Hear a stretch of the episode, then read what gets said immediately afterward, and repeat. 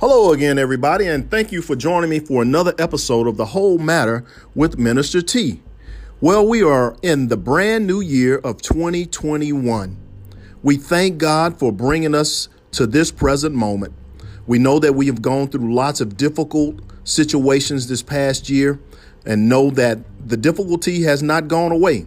But we know that we can trust in the true and living God to continue to bless us and bring us through no matter what comes our way. So let's get ready for a brand new season, for a brand new year, and continue to accept God's brand new mercies each and every day. Our lesson this week is about ministering to those in need. Our background for the scripture comes from the Luke, the fourth chapter, and the lesson will be from Luke, the fourth chapter, verses 14 through 22. Grab your Bibles and start along with me as we read our lesson.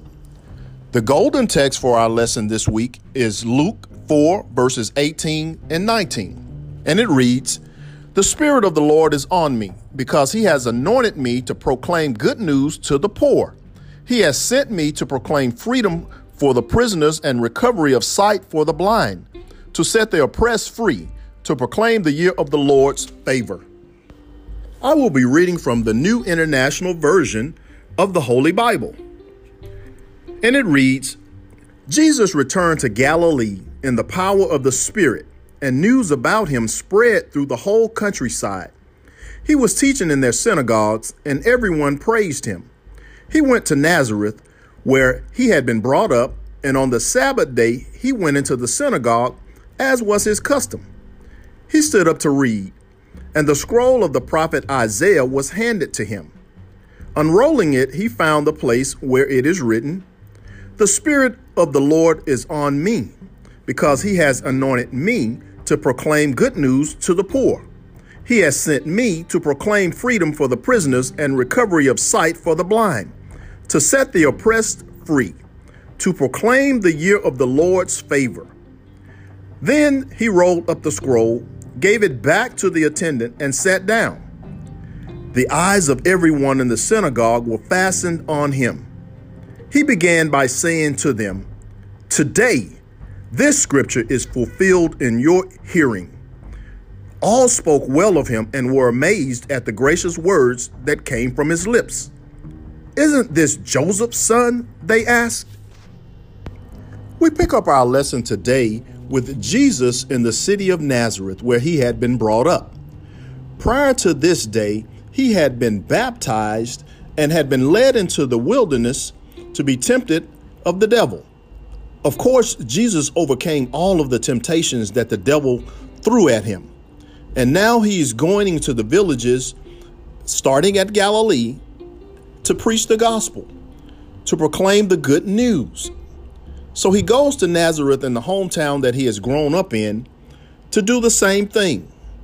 It was his custom to go into the synagogue on the Sabbath.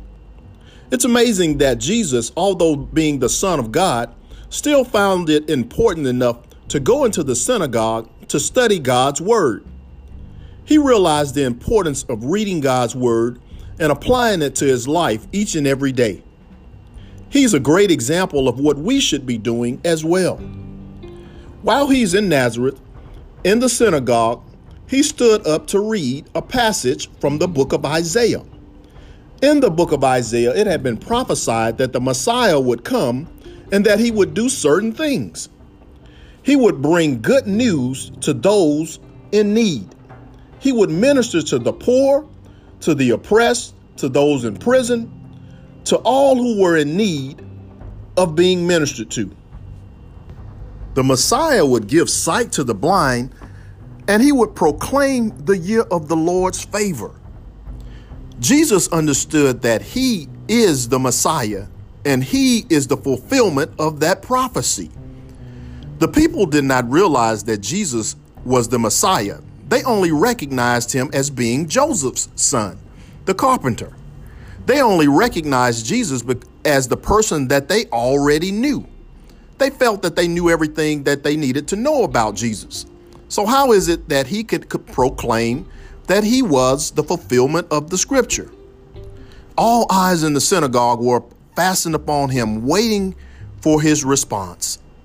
But isn't it interesting that those closest to us are sometimes the least able to see who we really are, who God has gifted us to be? Jesus did not allow the people's consideration or opinion of him to dissuade him from performing the duties that God had put inside of him to complete. He understood his mission.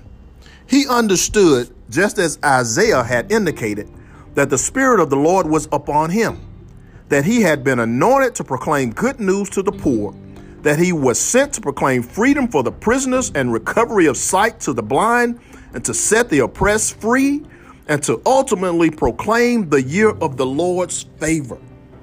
He understood his purpose. The question that we have that we must ask ourselves is do we understand our purpose and who God has made us to be? Do we understand that even before we were born, God knew who we were? As children of God, we are commissioned to do the same things to bring the gospel or the good news to those in need. As a matter of fact, everyone is in need of hearing the good news, the gospel that Jesus Christ is Lord. We should be about doing the business of our Father. We should be about doing and carrying out the mission that Jesus has given us to proclaim the gospel, to minister to those in need. Can we take that challenge throughout this year of 2021 and beyond to present God's gospel to those in need? God's word is full of promises. None probably will be greater than the one that says, God loved us so much that he gave his only begotten Son, that whosoever believed in him would have eternal life. That's good news. That's the news that we should proclaim from today until Jesus returns. Well, that's our lesson for this week. We thank God that you've been able to join us again, and we expect great things in 2021. May God bless you, is our prayer. Bye bye.